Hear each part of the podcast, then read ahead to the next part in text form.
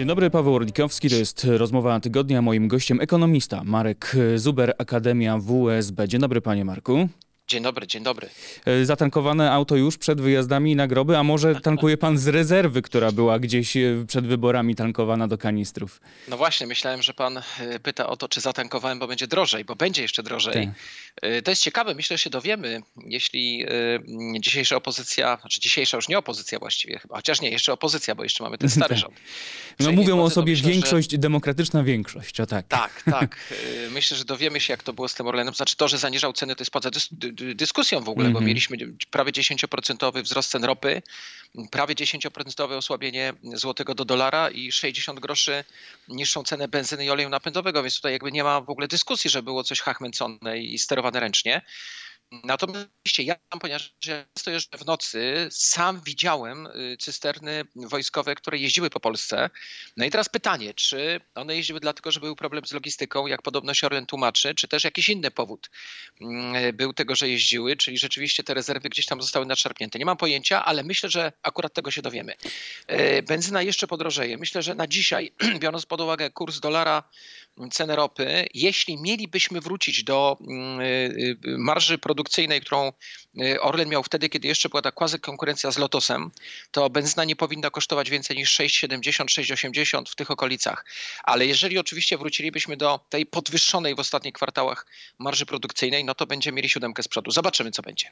E, Premier Mateusz Morawiecki jeszcze w Brukseli wyzłośliwiał się, w, e, odpowiadając na pytania dziennikarzy. Mówię o dziennikarzach, nie pracownikach me, byłych publicznych mediów. E, I przepraszam, że tak, e, ale no niestety taka narracja przez ostatnie lata została wytworzona. A ten deficyt 192 miliardy złotych w sektorze finansów publicznych, chociaż tu w Polsce nad Wisłą, e, nie tak jak do Komisji Europejskiej, rząd Prawa i Sprawiedliwości raportuje budżet, a nie finanse publiczne, więc te wydatki, które gdzieś tam mu 100 miliardów ucieka. I taki obraz finansów ma przejąć ta opcja, o której pan przed chwilą wspominał.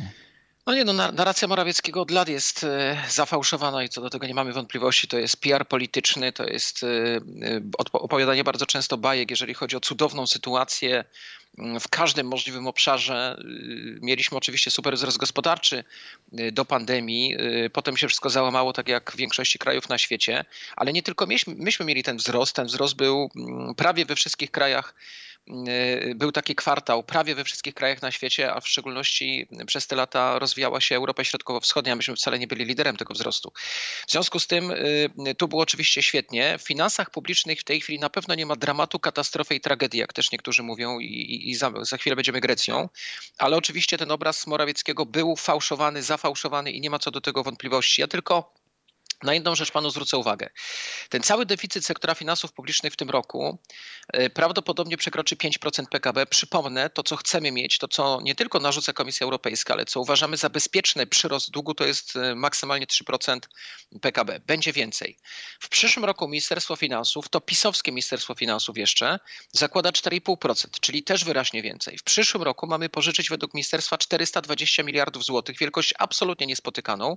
Niespotykaną nawet w pandemii, gdzie jak pan pamięta, pożyczaliśmy tak jak większa część świata bardzo, bardzo dużo, żeby zasypać dziurę koronawirusową. Mhm. Moim zdaniem to będzie więcej niż 420 miliardów. Będziemy to pożyczać nie na 1,5% tak jak w pandemii, tylko na 5,5, 6, może więcej, może trochę mniej, ale znacznie, znacznie drożej, co z kolei wszystko razem, razem z tym starym długiem może prowadzić do tego, że w roku 2025 same odsetki mm, od tego długu zbliżą się, może przekroczą nawet 100 miliardów złotych, czyli 12-13% dochodów budż- budżetowych, dwa razy więcej niż normalnie.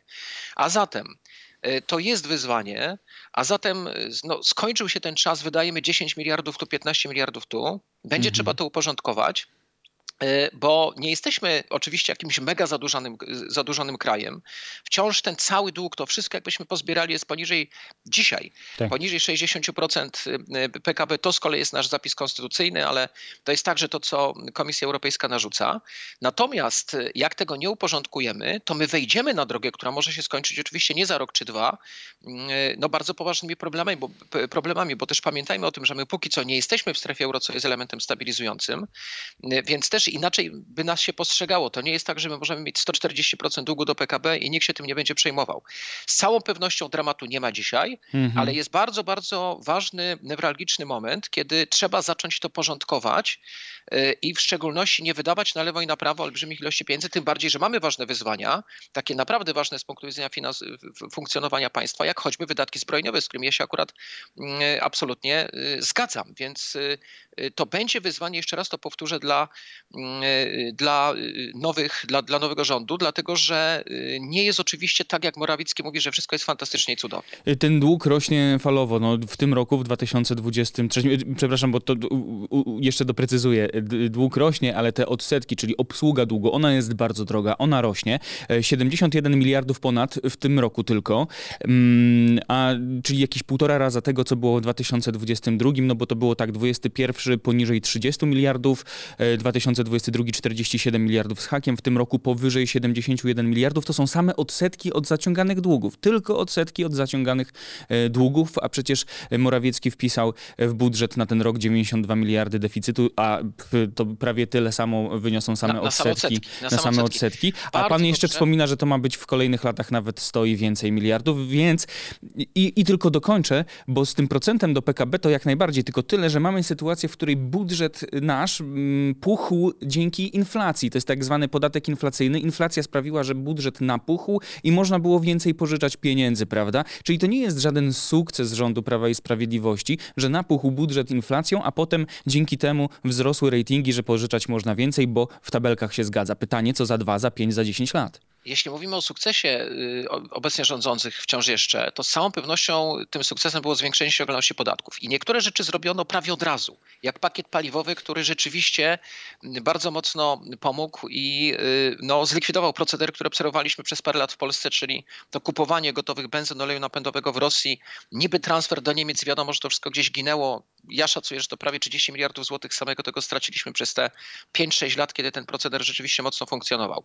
Więc to jest sukces, ale pamiętajmy też, że w tym roku zwiększalność, y, ściągalność podatków znowu spadła, więc też ten sukces związany jest z tym, że jak jest wzrost gospodarczy, to łatwiej się płaci podatki. Teraz tego wzrostu nie ma, mamy recesję. Mhm. Mam nadzieję, że wyszliśmy już w tej chwili z niej, że trzeci kwartał będzie na plusie, ale mieliśmy recesję, więc znowu przedsiębiorcy zaczęli bardziej rozważnie podchodzić, przepraszam za słowo, do kwestii y, płacenia podatków. Mhm. Y, ale też pamiętajmy o tym, że była ta koniunktura. Nie tylko u nas, to nie jest żadna zasługa rządu, że mieliśmy wzrost gospodarczy wysoki, bo Rumunia też miała, Bułgaria też miała, Słowacja, Czechy też miały, więc y, co, wszędzie PiS rządził?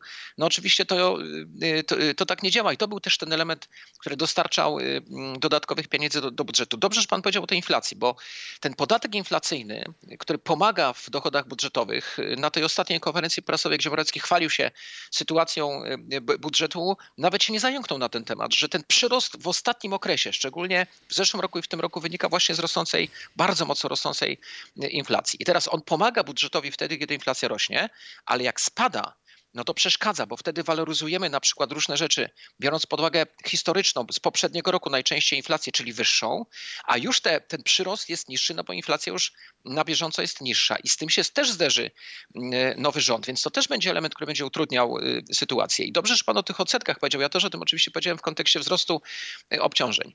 Y, no bo to jest oczywiście tak, że jak walczymy z inflacją, to podnosimy stopy procentowe, to jest jasne i to wpływa na koszt pożyczania pieniędzy przez państwo, ale też nie ma co ukrywać, y, no właśnie to rzucanie na lewo i na prawo tymi pieniędzmi, tymi miliardami złotych też zaczęło w pewnym momencie niepokoić y, tych, którzy pożyczają nam pieniądze. Proszę, proszę sobie przypomnieć październik zeszłego roku. Rok temu mieliśmy taką sytuację, kiedy rentowność polskiej obligacji, czyli ten koszt pożyczania, jeśli mówimy o bezpośrednich emisjach, y, przekroczył 9%. 20 per lat nie widzieliśmy takiej wielkości. To jest czas, kiedy Morawiecki zaczyna mówić o oszczędzaniu. No mhm. właśnie chyba się sam przestraszył tego, że będzie problem, tym bardziej, że Bank Gospodarstwa Krajowego nie był w stanie sprzedać sprzedać swojej emisji 4 miliardy złotych obligacji. Więc to jest najgorsze, że my dzisiaj nie jesteśmy już w sytuacji w takiej, w jakiej PiS był przez mm, całe swoje, tak. prawie całe, bo oczywiście ta końcówka jest gorsza, przez prawie całe swoje rządzenie bardzo tanich pożyczek. Można było bardzo tanio pożyczać, y, no już w ogóle dramatycznie tanio wtedy, kiedy obniżono stopy procentowe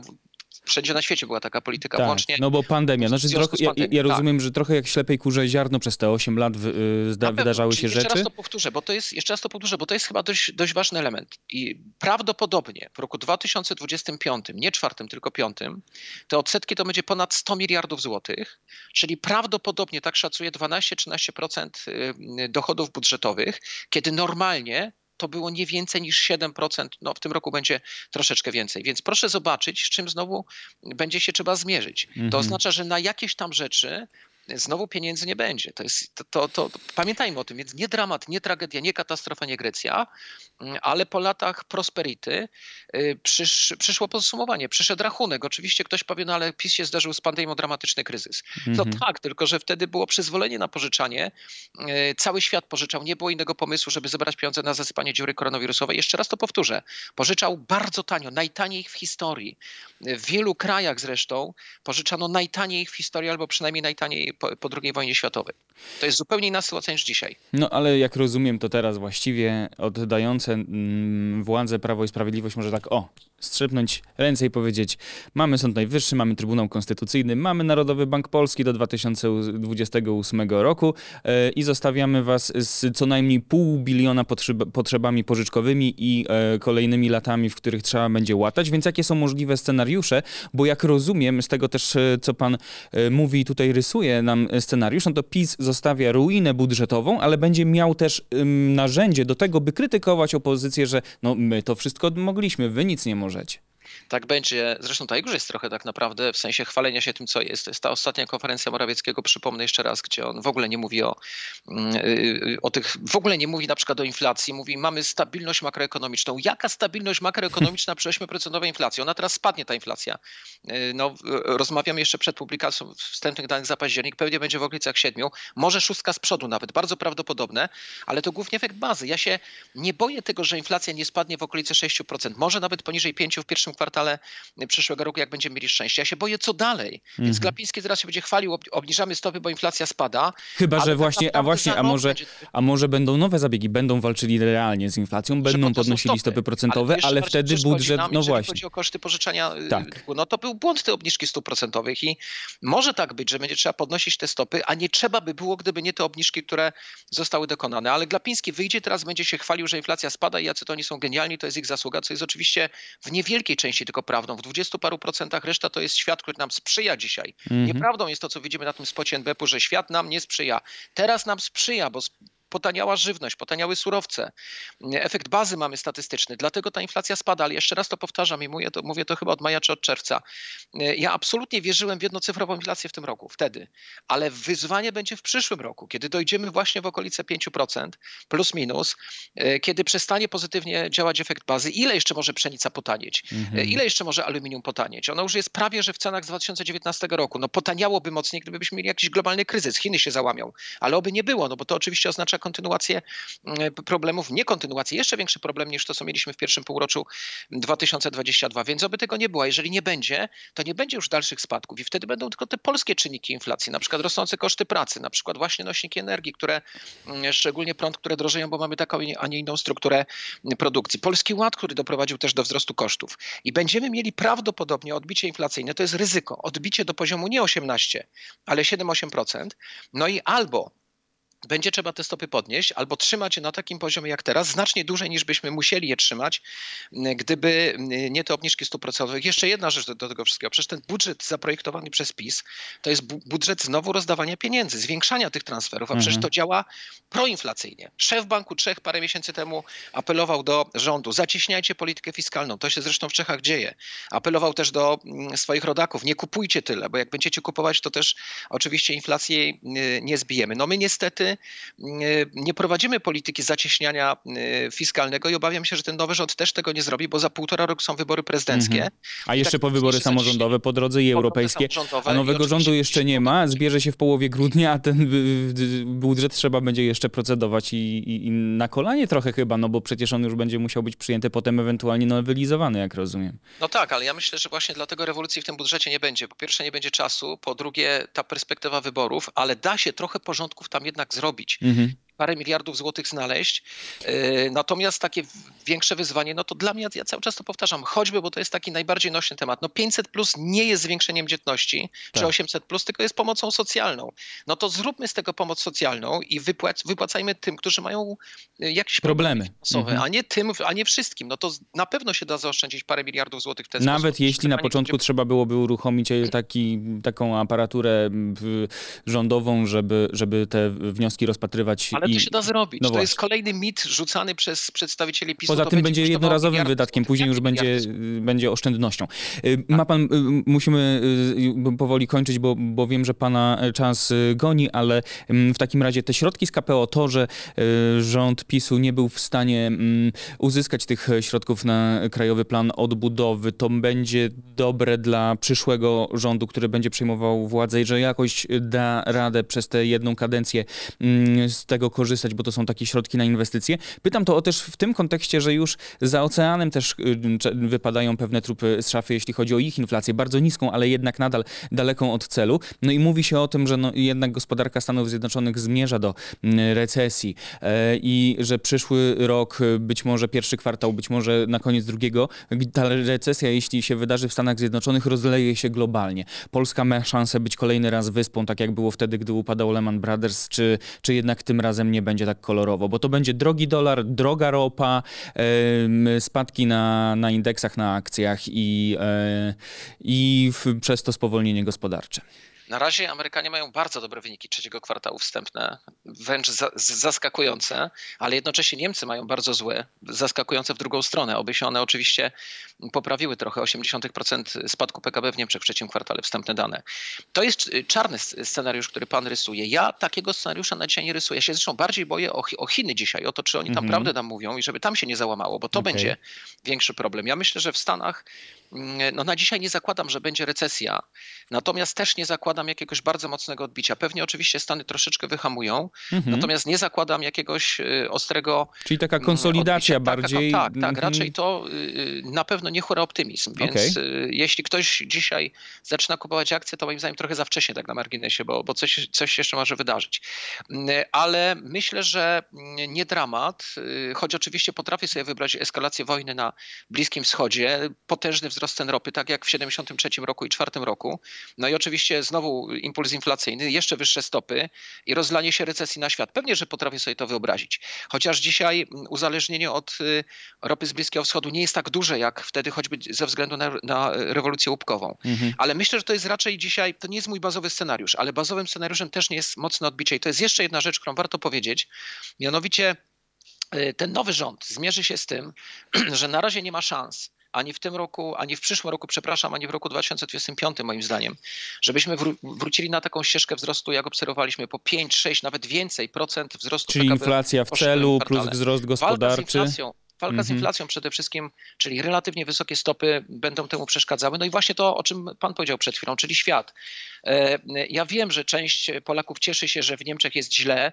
E, przepraszam, że to mówię, no ale no to tak. nawet publicznie możemy takie wypowiedzi słyszeć e, od niektórych polityków, ale im gorzej w Niemczech, tym gorzej u nas i zrozummy no to wreszcie jednoznacznie. Jeden z największych Bo jak dodamy partnerów, prawda? do Czech, częściowo zależny od Niemców, bo przecież częściowo do, Nie do Czech sprzedajemy niemieckim firmom, które tam się posadowiły, to w sumie to jest ponad 40% naszego eksportu, czyli Poza to jest tym, naprawdę numer jeden. Niestety, co by nie mówić, Polska była jednak tanią siłą roboczą, czyli tutaj się stawiało, e, fabryki zatrudniało pracowników, bo była to tania praca. Ta najniższa krajowa była niska, jak ona rośnie, to przestajemy być tak atrakcyjni, prawda? Dokładnie tak. A już i teraz ostatnie pytanie. Złoty Y, wobec dolara? Bliżej 4 czy bliżej 5 zł? Jeżeli, jeżeli, nie będzie, jeżeli nie będzie dramatu na świecie, czyli no, na dzisiaj ten dramat to jest rozlanie się mm, tej wojny poza strefę gazy i, i Izrael, E, jeżeli ukonstytuuje się ten nowy rząd, e, nie musi być odblokowany KPO, ale będzie taki wyraźny sygnał, że schodzimy z, z, z, z, takiej, takiego zderzenia z Unią Europejską, z takiego kolizyjnego z Unią Euro, Europejską, to ja uważam, że bardzo prawdopodobne jest zejście poniżej, grubo poniżej 4,30 e, na euro i poniżej 4 zł na dolarze. O, to bardzo optymistyczne w takim razie. Optymistyczny akcent na koniec naszej rozmowy, a o paliwo na początku pytałem, bo rejestrowali nagrywaliśmy tę rozmowę e, we wtorek, emitujemy ją w czwartek, tak jak Państwo widzą i oglądać e, można to już e, cały czas. Bardzo dziękuję za to spotkanie Bardzo i za znalezienie dziękuję. czasu. Marek Zuber, ekonomista, Akademia WSB. Dziękuję. A ja nazywam się Paweł Orlikowski, to była rozmowa tygodnia. Zachęcam do komentowania, do subskrybowania naszego kanału. Do zobaczenia za tydzień.